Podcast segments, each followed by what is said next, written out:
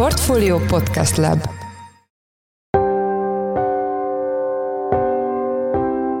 Mindenkit üdvözlünk, ez a Portfolio Checklist szeptember 28-án csütörtökön. A mai műsor első részében arról lesz szó, hogy kell tartani egy az 1973-ashoz hasonló olajválságtól, mivel a geopolitikai folyamatok több szempontból is hasonlóak. Több olyan elmélet is van, hogy ugye Oroszország próbálja ezt a kialakult pozícióját felhasználni arra, hogy mondjuk befolyásolja az amerikai politikát, hiszen egy magasabb kőolajár valószínűleg a demokraták bukásának valószínűségét növeli, és hát ugye helyette republikánus elnök jelölt jöhetne.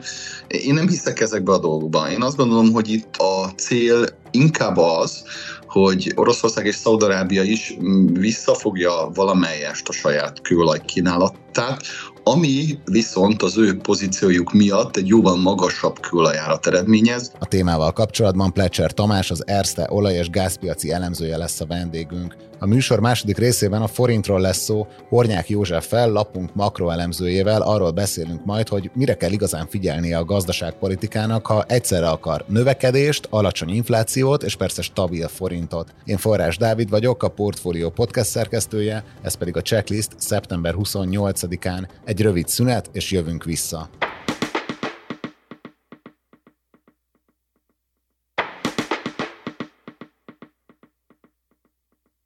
1973-ban robbant ki az első olajválság, melynek keretében sokszerűen 4 dollárról 16 dollárra lőtt ki a Brent olaj hordonkénti világpiacjára, az ár ezt követően 12 dollár körüli szinten stabilizálódott.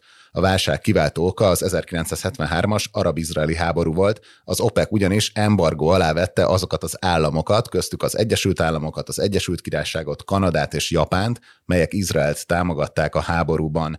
50 évvel később újfent globális jelentőséggel bíró háború zajlik, igaz ezúttal a törésvonalak valamelyest máshol helyezkednek el, ahogy természetesen maga a fegyveres konfliktus is, de kell tartani attól, hogy újabb olajválság veszi kezdetét. A témával kapcsolatban itt van velünk Plecser Tamás, az Erste olaj- és gázipari elemzője. Szia, üdvözöllek a műsorban. Üdvözöllek én is, és üdvözlöm a hallgatókat is. Kezdjük a, a felvetett dilemmával, tehát ugye háború most is van, ráadásul az egyik oldalon ott van egy nagy olajtermelő ország, ami Oroszország, Szerinted mennyire hasonlít a helyzet az 50 évvel ezelőttire? Én azt gondolom, hogy van párhuzam a két jelenség között, de ez a mostani szituáció azért talán másról szól. Egyrészt jelentősen változott a kőolaj szerepe azért a globális energia mixben. Ugye abban az időszakban azért 50% fölött volt ennek a szerepe a világ energiállátásában, most körülbelül egy olyan 30%, tehát egészen más most a kőolaj világpiacon és a világ energiállátásában ellátott szerepe, mint akkor volt. Másrészt én azt hiszem, hogy itt nem a háború az egyetlen kizárólagos oka annak, hogy jelentős kőolajár emelkedés van. Emögött olyan okok is vannak, mint az elmúlt egy évtized elégtelen beruházási aktivitása, vagy éppenséggel az, például a Covid időszakban egy nagyon komoly sokkot kapott a globális kőolaj termelési és kőolaj finomítási rendszer. Tehát ezek a hatások együttesen eredményezik azt, hogy azért most áremelkedés van a piacon.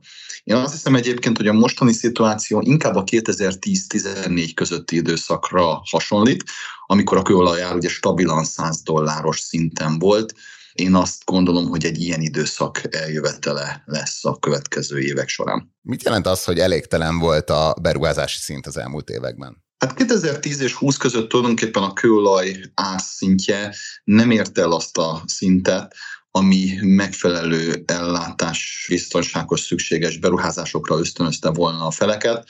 Ugye 2017-18-tól kezdve a nyugati világban előtérbe kerültek az ESG szempontok is, ez is arra ösztönözték elsősorban a nagy nemzetközi kőolaj és földgáziparban tevékenykedő cégeket, hogy visszafogják a beruházási tevékenységüket. Erre jött még ugye a 2020-as Covid-sok, amikor ugye a kőolaj kereslete több mint 10%-kal csökkent, amire tulajdonképpen, tehát ilyen hirtelen és gyors kereslet csökkenésre lényegében 1861 óta, amióta ugye a kőolaj jegyzésre követhető, és amióta tulajdonképpen jegyzett piac van, ilyen éles váltás nem következett be, tehát ez adott akkor a rendszernek egy nagyon komoly sokkot, amiből még ugye most is tulajdonképpen csak próbálunk kikecmeregni. Lényegében ugye 2022-től kezdve egy nagyon erős keresletnövekedés van a kőolajra, erre tulajdonképpen a rendszer nem volt felkészülve. Hogyha megnézzük azokat az ábrákat, hogy a, az országonként a split az hogy alakult a, a kőolaj kitermelésben, akkor ugye ami nagyon feltűnő, hogy a 70-es évek óta Kína és az Egyesült Államok, illetve még Oroszország ugye felfutott, de akkor miért nem lett kevésbé kitett az olaj világpiaci ára az OPEC-nek? Gyakorlatilag arról volt szó, hogy volt egy nagyon jelentős pala gáz és pala olajforradalom is a világban, és ez a pala olajforradalom ez azt okozta, hogy ugye 2014-től kezdve az előtte levő három és fél négy év stabil kőolajára ez hirtelen ugye csökkent, ebből a palaolaj termelésből jött az az addicionális kőolaj, amire a piacnak szüksége volt.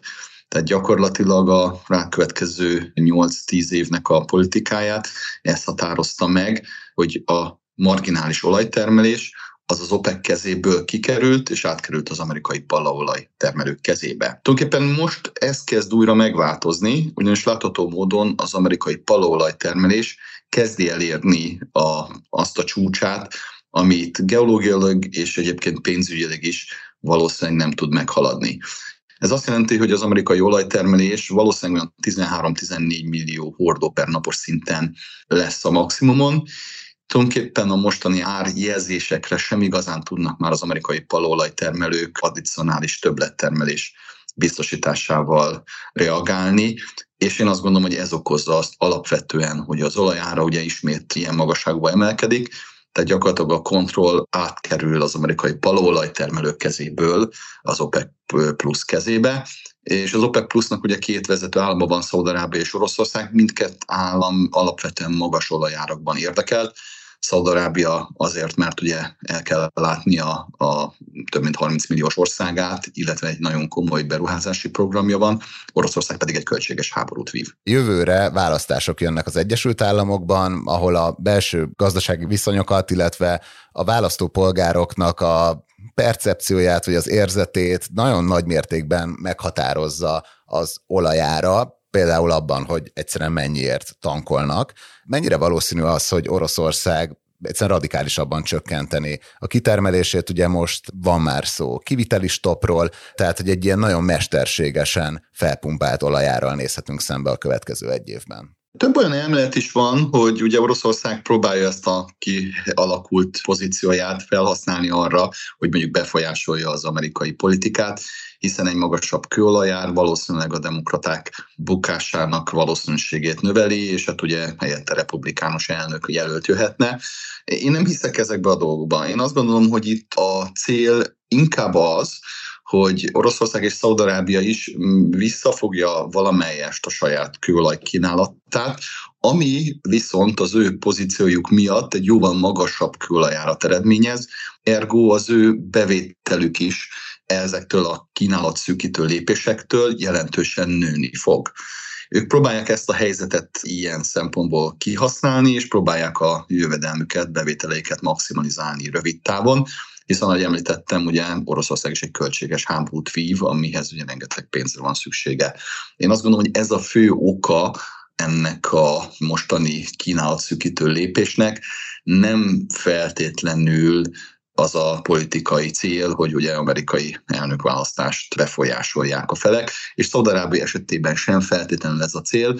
Nyilván ez egy kellemes hozadék lehet adott esetben elsősorban Oroszország számára, bár hát én nem vagyok abban sem biztos egyébként, hogy a republikánus jelölt az adott esetben változtatna például a nyugati fegyverszállítások menetébe Ukrajna felé tehát nem vagyok arról meggyőződve, hogy ez, ez mondjuk egy olyan kimenetel lehet Oroszország számára, ami feltétlenül kedvező. És akkor ez azt is jelenti, hogy középtávon már nem kell annyira komolyan venni azt az orosz bejelentést, amely alapján például pont dízel termékeknek a kiviteli stopját jelentették be, tehát hogy amiből ugye pont hiány van Európában. Érdekes módon a világkőolajpiaca nem nagyon hisz ezeknek az orosz ígéreteknek. Ők azt látják, hogy Oroszországnak nagyon kell a pénz, azt látják, hogy valószínűleg a finomítói elégtelenség miatt Oroszországban ideiglenesen hiány alakult ki dízel termékből és benzinből, különösen a magas minőségű benzinből és dízelből, tehát Oroszország meg is lépi ezt ténylegesen, hogy korlátozza az exportját, ez egy ideiglenes döntés lesz,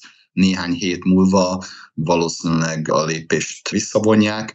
Nyilván egyébként korlátot szab az is, hogy mennyi tárolói kapacitás van Oroszországnak. Ezt tudjuk, hogy ez viszonylag kevés, tehát nem igazán tudnak ők sokáig betárolni. Tehát, hogyha a szituáció a belföldi ellátásban javul, akkor valószínűleg Oroszország nagyon gyorsan visszatér az exporthoz, hiszen a kőolaj termékekből is nagyon komoly bevétele van az országnak.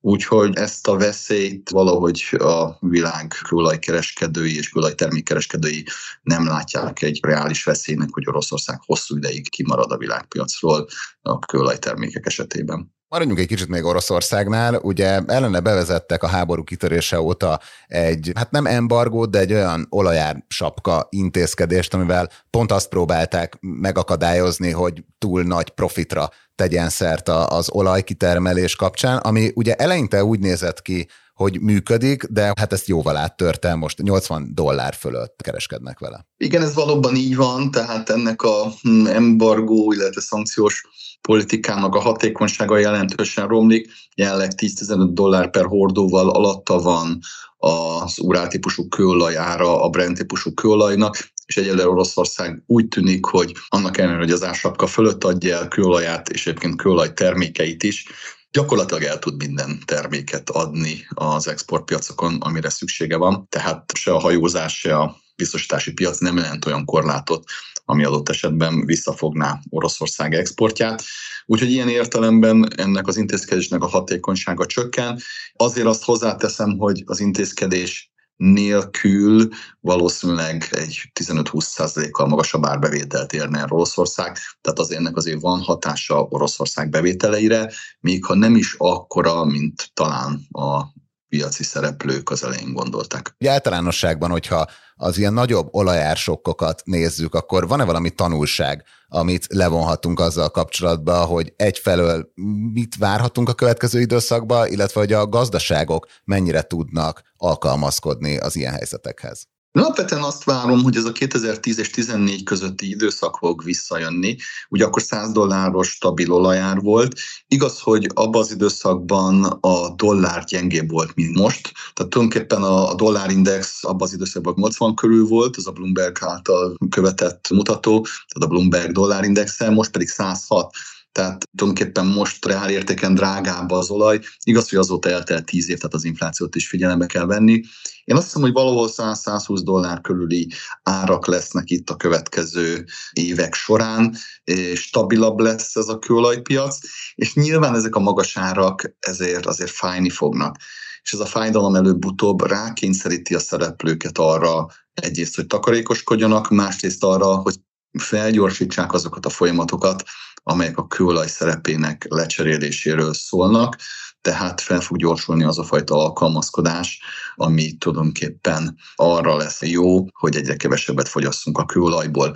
Gyakorlatilag a 70-es évek kőolajválságának ez volt a legalapvetőbb tapasztalata, nem véletlen, hogy a kőolaj szerepe az 50-60 százalékos szintről ugye 30 százaléka csökkent, gyakorlatilag, ha valami drágává válik, akkor van egy komoly ösztönzés arra, hogy kevesebbet és hatékonyabban fogyasszuk, és lecseréljük esetleg más technológiákra, amelyek olcsóbbak, mint a kőolaj. Egyébként arról még nem is beszéltünk, hogy a kőolajpiac is valószínűleg reagálni fog egy stabilabb és egy nagyon magas, mondjuk 100 dollár fölötti árakra, Ugye a világban azért még nagyon sok kőolaj és földgáz lelőhely van. Én valószínűsítem, hogyha egy stabil és magas árkörnyezet lesz, az nagy mértékben ösztönzi a világ olajcégeit arra, hogy a korábban jóval alacsonyabb beruházási aktivitást felpörgessék, és 5-10 éven belül komoly kínálattal jelenjenek meg a világ kőolajpiacán. Tehát akkor egy ilyen fordított pálya íródhat le, mint ami a 70-es években kezdődött, és utána az még jobban kilőtt a 70-es évek végére. Igen, de hát ugye a 70-es éveket követően azért voltak olyan időszakok, olyan 80-as, 90-es években, amikor jóval alacsonyabb kőolajárak voltak, a 80-as évek végén egy jelentősen kisebb kőolajár volt, mint a 70-es évek közepétől, mondjuk a 80-as évek elejéig tartó időszakban.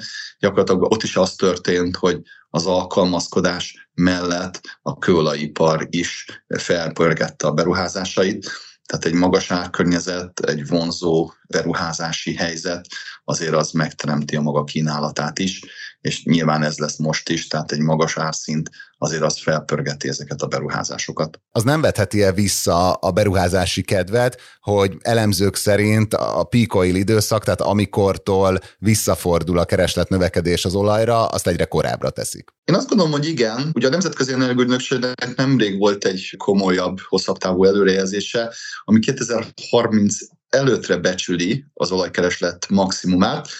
Nyilván, ha a cégek látják azt, hogy az olajkereslet nem nő tovább, az visszafoghatja az ő beruházási tevékenységeiket, különösen az olyan nagy beruházások két, ahol mondjuk 5-10 éves beruházási időszak van, hiszen ha egy ilyen hosszú projektet megvalósít a cég, az nem biztos, hogy a projekt végén, amikor valóban kőolajat tud termelni, hogy ezt a kőolajat ugye el tudja adni a csökkenő piaci kereslet miatt.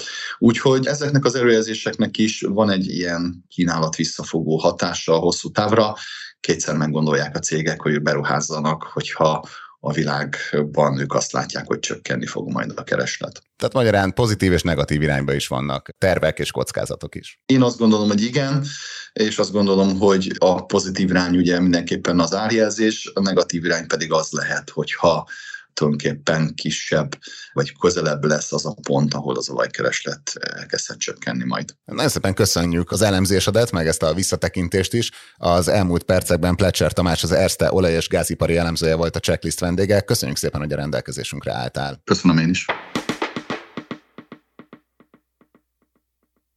A következő időszak egyik nagy kérdése Magyarországon, hogy a jelenlegi gazdasági környezetben hogy lehet úgy kamatot csökkenteni, hogy közben nem végezzük ki a forintot. Erről írt elemzést a portfólión csütörtökön Hornyák József, lapunk makroelemzője, aki itt van velünk a műsorban. Szia, üdvözöllek a checklistben. Szia, Dávid, sziasztok! Szóval kezdjük azzal, ami a cikked első kérdése is, hogy most erős vagy gyenge a forint? Tehát, hogy milyen körülményeket érdemes figyelembe venni, amikor megpróbáljuk ezt a kérdést megválaszolni?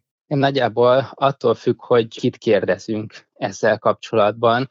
Ugye, hogyha azokat a magyarokat, akik el szeretnének menni külföldre, és át kell váltaniuk a forintjukat, hogy nyilván azért az elmúlt időszaknak a, a gyengülése is az, az nem olyan jó hír számukra, de hogyha meg arra gondolunk, hogy ha volt 430 is az árfolyam, akkor ahhoz képest pedig még egy kicsit ők is örülhetnek, hiszen ahhoz képest erősebb a, a forint.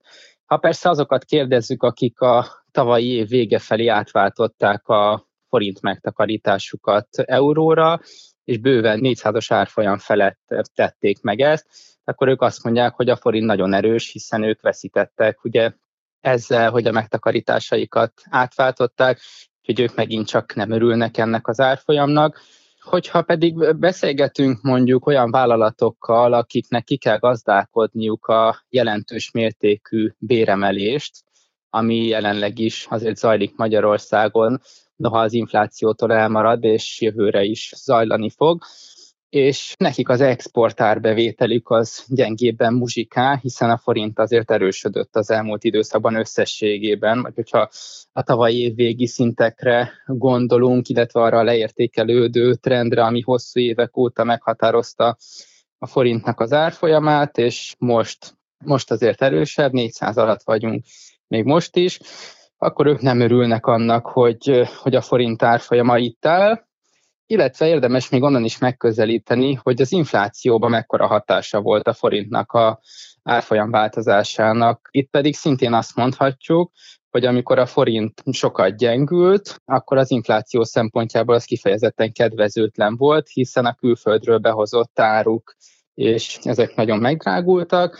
Aztán amikor az MNB felemelt nagyon magas szintre 18%-ra a kamatot tavaly ősszel, azután a forint sokat erősödött, és egyébként ennek nagyon fontos szerepe volt abban, hogy az inflációt sikerült egyébként megfogni, azzal is, hogy a forint stabilizálódott, illetve erősödött is.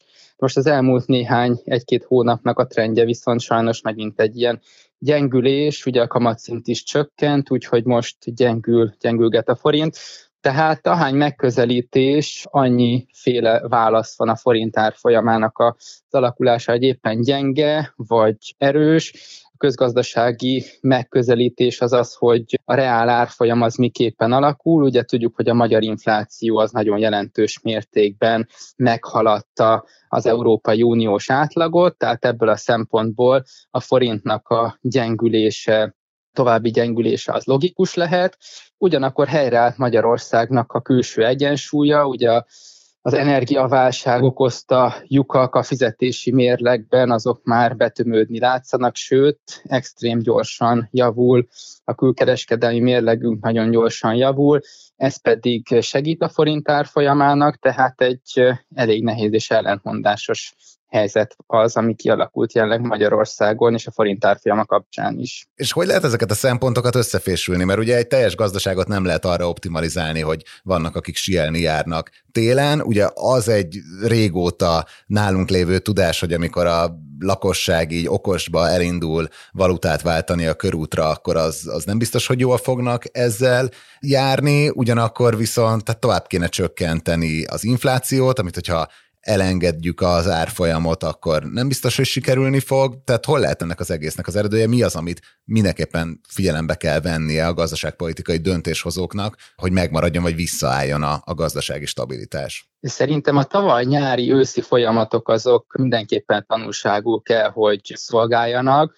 Ugye láttuk, hogy a forint akkor nagyon gyors gyengülésen ment keresztül, 430-as árfolyamat is láttunk az euróval szemben, gyakorlatilag a forintnak a gyengülése az olyan mértékű volt, mint az évek óta árfolyam válságban lévő török líráé, de hát a gyengülés mértéke ehhez volt hasonlítható, és ennek hatására az infláció is nagyon jelentős mértékben felpörgött. Persze több más tényező volt az infláció emelkedése mögött, az energiaválság, nagyon megdrágultak az energiahordozók, akkor az, hogy Magyarország energia importőr ország ebből a szempontból is fontos tényező volt, hiszen a fizetési mérleget kiukasztotta, ez a forintnak kedvezőtlen volt, de számos más infláció gerjesztő intézkedés is volt a tavalyi évben, például a különadóknak a megemelése. Ezek mind-mind nagyobb inflációt gerjesztettek, és a negatív inflációs meglepetések és a forintnak a gyengülése egy egymást erősítő spirál volt, hogyha a forint tovább gyengül, akkor még magasabb lesz az infláció,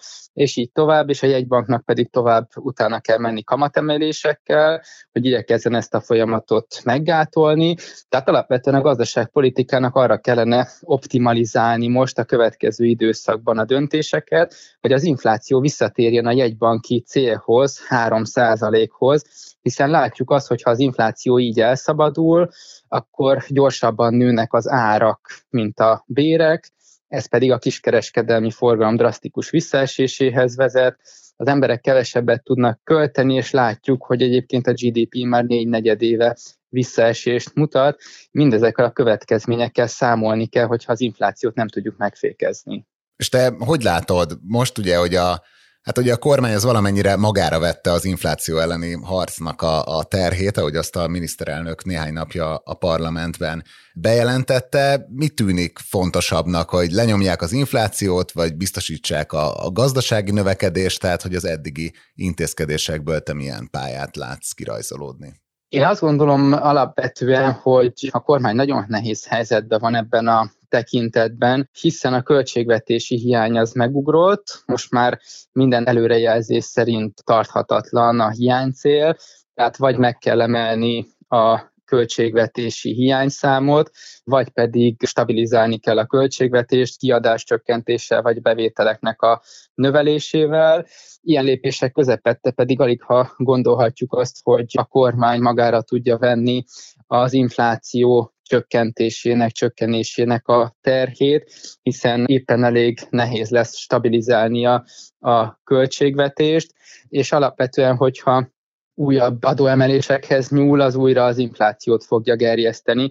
Ugye látjuk egyébként, hogy a jövő év elején már azért az inflációt néhány tényező emelni fogja, a jövedéki adónak az emelése az szintén egy kedvezőtlen hír ebből a szempontból, tehát már most is vannak olyan tényezők, amik jelentős kockázatot rejtenek magukban az infláció szempontjából, Mindezek mellett pedig a Magyar Nemzeti Banknak csökkentenie kellene tovább a kamatszintet, hiszen jelenleg 13% az alapkamat, ez pedig azért eléggé magas szint ahhoz, hogy a hitelezés az ne dübörögjön Magyarországon, tehát a következő hónapokban további kamatcsökkentésekre lenne szükség ahhoz, hogy a gazdaság dinamizálódni tudjon. Viszont látjuk, hogy ahogy az elmúlt hónapokban 18%-ról lejött 13%-ra a kamat, ez már nem védte annyira jól a forint árfolyamát, mint a sokkal magasabb kamatszint, pedig továbbra is kétszer olyan magas a magyarországi kamat, mint a régiós átlag. Ugyanakkor látszódik, hogy a befektetők el is várják, és a magyar makrokockázatok azok olyan jelentősek, hogy magasabb kamatszintet kell föntartanunk. Ezért látjuk, hogy a forint jelentős gyengülésen és nagy árfolyam ingadozáson ment keresztül az eddigi kamatcsökkentési ciklus közepette, és könnyen lehet, hogy ha tovább folytatódik a kamatcsökkentés, akkor még inkább kitett lesz a forint a külső és belső kockázatoknak, az Európai Uniós forrásokkal kapcsolatos problémáknak, hogy nem érkeznek meg, illetve a költségvetési hiány egyre feszítettebb helyzetével, és ez pedig felveti azért azt is, hogy az államadóság milyen gyorsan fog csökkenni Magyarországon a következő években, hogyha elcsúszik a, a költségvetési hiány. Illetve egy nagyon fontos kérdés lesz, hogyha az idei hiánycélt megemeli a kormány, akkor miképp fogja tartani a jövő évi 3% alatti költségvetési deficitet, hiszen akkor jövőre kell előrukolni valamiféle olyan intézkedésekkel, amelyek lehozzák alacsony szintre a költségvetési hiányt. Ez általában a gazdasági növekedésnek nem szokott jót tenni, tehát ebből a szempontból is elmondhatjuk, hogy kifejezetten nehéz helyzetben van a kormány és a jegybank. Éppen ezért most kiemelt fontosságú lenne az, hogy az inflációt sikerüljön még alacsonyabb szintekre hozni, a jegybanki 3%-os célszint közelébe, hogyha ez nem fog sikerülni Magyarországnak, akkor könnyen lehet, hogy egy magasabb inflációs rezsimbe kerülünk, és el kellene fogadni az 5-6-7 százalékos inflációkat, ez semmiképpen nem szokott jóra vezetni, és a gazdaságoknak a, a felzárkózásához. Tehát ezért azt gondolom, hogy az elsődleges célnak annak kell lennie, hogy az inflációt sikerüljön normális mederbe visszaterelni. Hát akkor ilyen kötéltánc következik. Azt gondolom, hogy a következő hónapok komoly feszültségeket hoznak majd a, a gazdaságpolitikai döntéshozók között.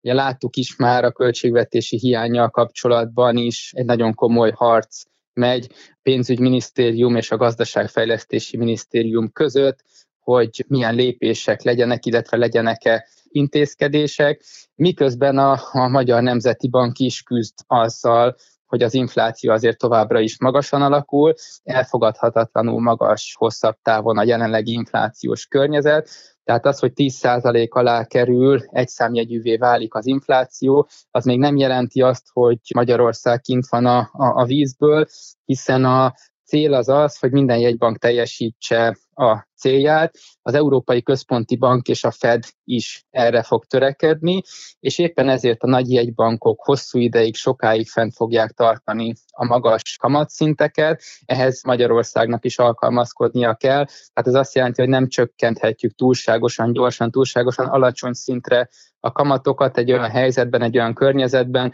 amikor a környező jegybankok, illetve a világ legnagyobb jegybankjai is arra törekszenek, hogy tartósan magasabb szinten maradjanak a kamatok, amelyekkel igyekeznek lehozni az inflációt 2-3 százalék körüli szintre. Hát akkor ez egy ilyen sok változós játszma lesz. Köszönjük szépen, hogy itt voltál a műsorban, illetve az elemzésedet. Az elmúlt percekben Hornyák József a portfólió makroelemzője volt a checklist vendége. Köszönjük, hogy a rendelkezésünkre álltál. Köszönöm szépen a meghívást, sziasztok!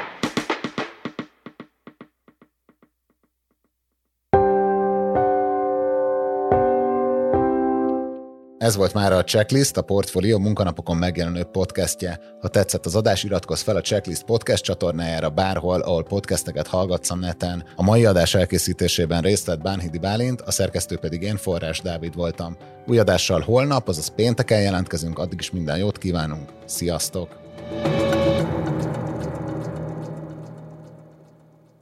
Reklám következik.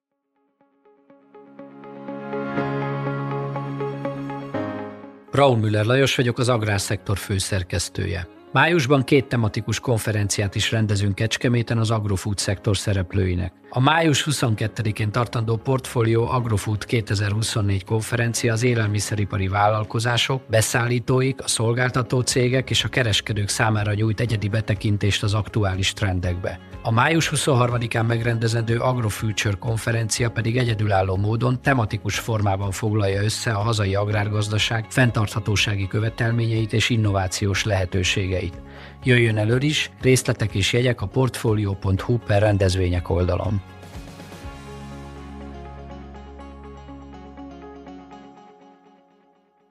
Reklámot hallottak.